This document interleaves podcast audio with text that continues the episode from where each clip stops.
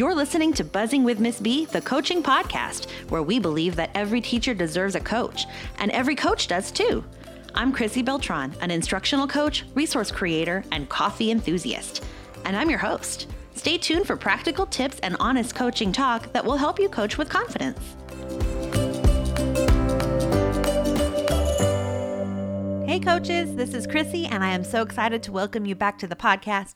Last week, we talked all about collaborative planning and working together in ways to create the best plan possible to meet the needs of our students. This week, we're going to talk about eight tips for digging into data. And if you are super sick of data meetings, then this episode is for you. This is not going to be all about the numbers, this is going to be how we think about teaching and learning using the numbers. So, sit tight, here we go.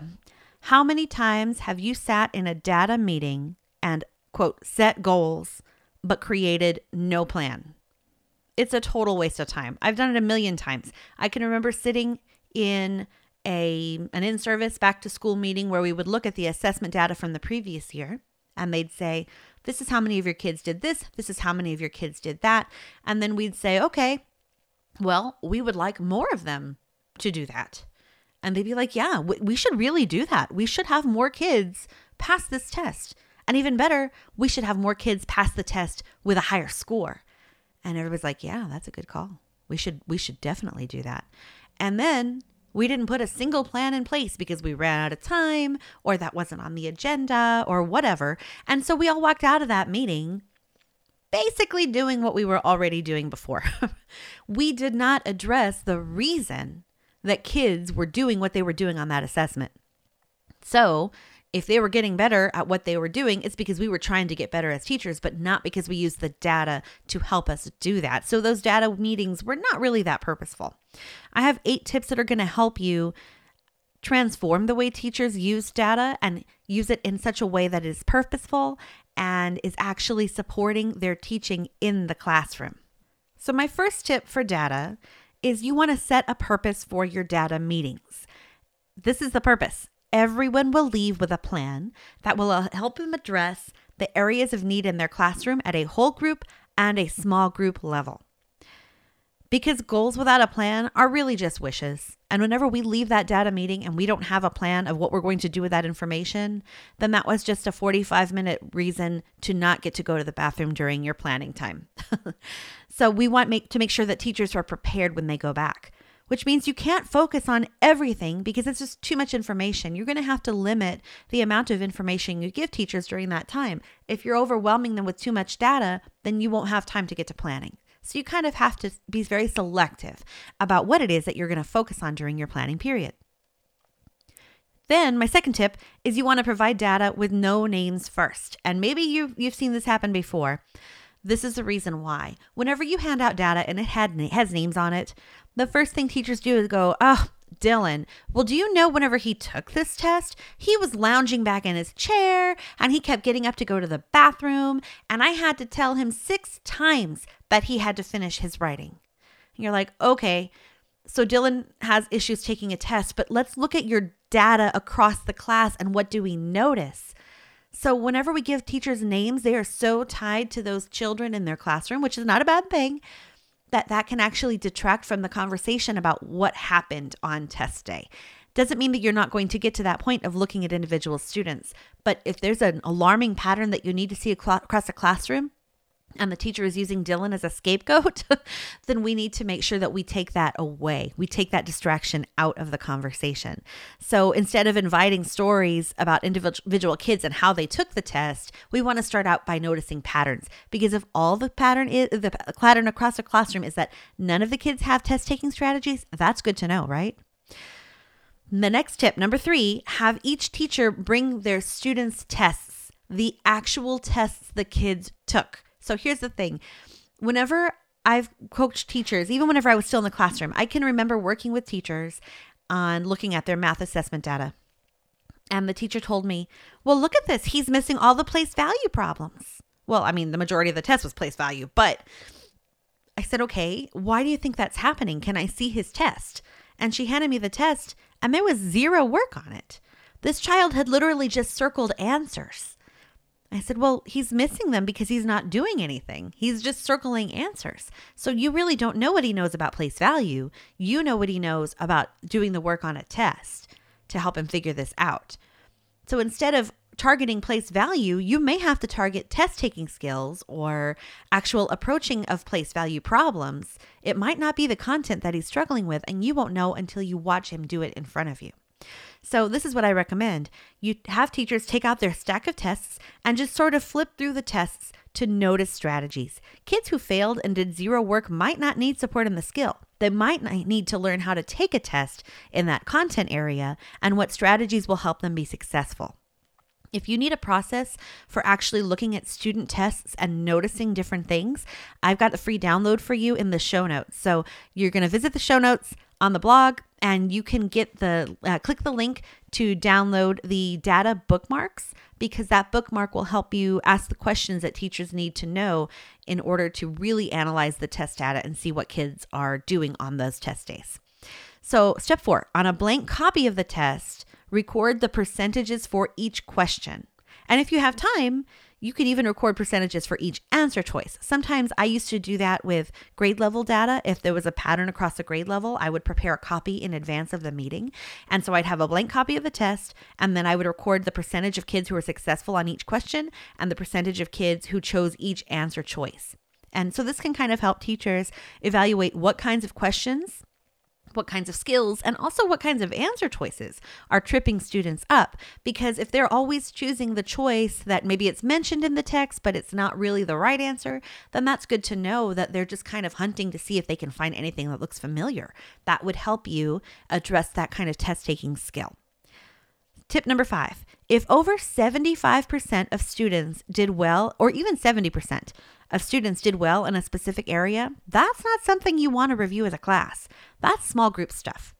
So, when the majority of your kids have been successful on a specific content or concept, you're not going to want to go back and review that enormous test whole group. That's just going to be boring. You're going to bore the kids who did well, and the kids who didn't do well are not listening to you. and so I've seen this a lot. Teachers will go back the next day after a test. They'll put a copy of the test on the board and then they will walk through, like work through the whole entire test from start to finish. And by the time you get done, you've got a couple of kids who are still going, yes, yes, every time they get an answer right, even though they already knew they had it right because they got their test back. And then you have a lot of kids who are completely disengaged. Instead, you want to use that information and reteach those concepts, whole group, that need to be retaught. And then you could pull out, once you've retaught that concept, you could pull out that test question and say, see, this is the same as the one that we saw in our test last week. Let's take a look at this and see why it was hard for us and what we know now that will help us answer this question correctly. Instead of drilling and killing, focus your energy whenever you plan for next steps. Okay, step seven. While you're sitting in that group with teachers, if you have a class that did really well on a specific concept or a specific question when the other ones didn't do maybe quite as well, have that teacher model how they teach their kids to answer that kind of question right then and there. So eh, to, in order to make this work, I would keep my projector ready to go. And then you want to have a copy of the test ready so that you can actually stick it on the projector and have the teacher model what her kids do to answer that kind of question, or have the teacher share how she taught that concept or skill in a way that helped kids be successful. This is collaborative. It's supposed to be a learning community. It's not supposed to be where we just make everybody feel bad because their scores are worse than somebody else's. The idea is we are lifting each other up to the best possible instruction by sharing what our strengths are. So if you have a teacher who has a real strength in teaching kids to answer context clues questions, get that teacher up there. Say, show us what that looks like. How how is it that 90% of your kids got this question right whenever the rest of our kids really struggled on that? We want to see what you're doing and have that teacher share. Um, set up the expectation from the beginning that that's the way that's going to work. That teachers are going to share to help each other become better because I hear from some people that they really have a struggle with their teachers sharing. We don't see that as much in elementary school um, as you do in secondary, but it's something to be aware of. So you want to make sure that your norms are established, that teachers know that at any point they could be called on to share with their colleagues in order to improve teaching for all students, because that's your goal. Okay. Step eight provide an organizer to fill out that reflects what teachers will do whole group and small group. Okay. So this is the idea. If teachers just think, okay, I am going to um, go back and reteach context clues, then they don't have a plan to do that. And if they're just going to reteach context clues to all their kids, but only 25% of their kids really struggled with that, is that the best placement for that plan? So instead, use a graphic organizer that shows whole group and small groups to where teachers can say, My whole group instruction is going to be focused on reteaching this concept using this lesson that Miss So and so shared because her kids did really well on that lesson. My small groups are going to be one, two, three. In my first small group, I'm going to have Peter, Dante, and Alessandra, and we're going to focus on using context clues to um, figure out the meaning of unknown words. Another small group that I'm going to reteach is going to include um, Sophia, um, and Mateo, and they are going to work on describing characters using character traits. And then you have an idea of what you're going to do to address the skills that kids needed in order to be successful on that test. Basically, you want to walk away with a fairly specific plan that is relevant to that classroom and to that group of kids, and that teacher will know what to do to make a difference so that you don't keep spinning your wheels and getting the same data over and over again. Sometimes teachers feel like, I'm just going to go back and work harder. But working harder isn't going to move the envelope for those kids. It's not going to push the envelope. It's not going to move the needle. you like my mixed metaphors there? Um, Instead, we need to know specifically how we're going to reteach and what we're going to do to reach our students. So that is your job as a coach is to help teachers make those decisions and get to the point where they are ready to go back to that classroom and make an impact. So here's my takeaway for you for today. Data is only valuable when you use it to build a plan and carry out that plan. Okay, your next steps today download the data bookmark in the show notes. It'll help you structure your next data meeting.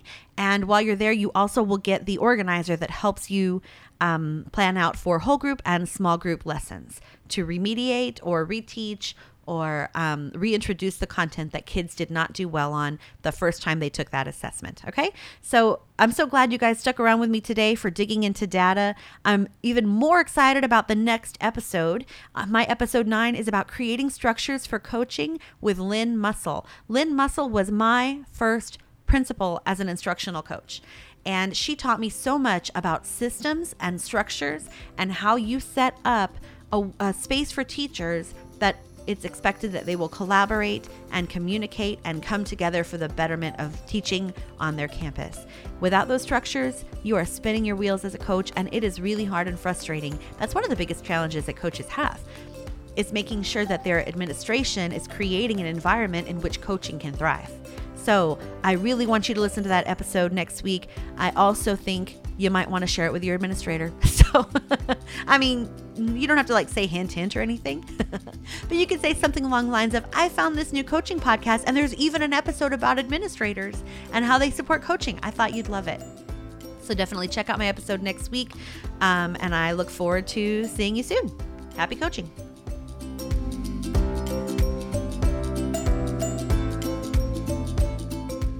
Thank you for listening to Buzzing with Miss B, the coaching podcast. Want more coaching ideas? Check me out at buzzingwithmissb.com and on Instagram at buzzingwithmissb. If you love the show, share it with a coach who would love it too, or leave me a review on iTunes. It's free and it helps others find this show. Happy coaching!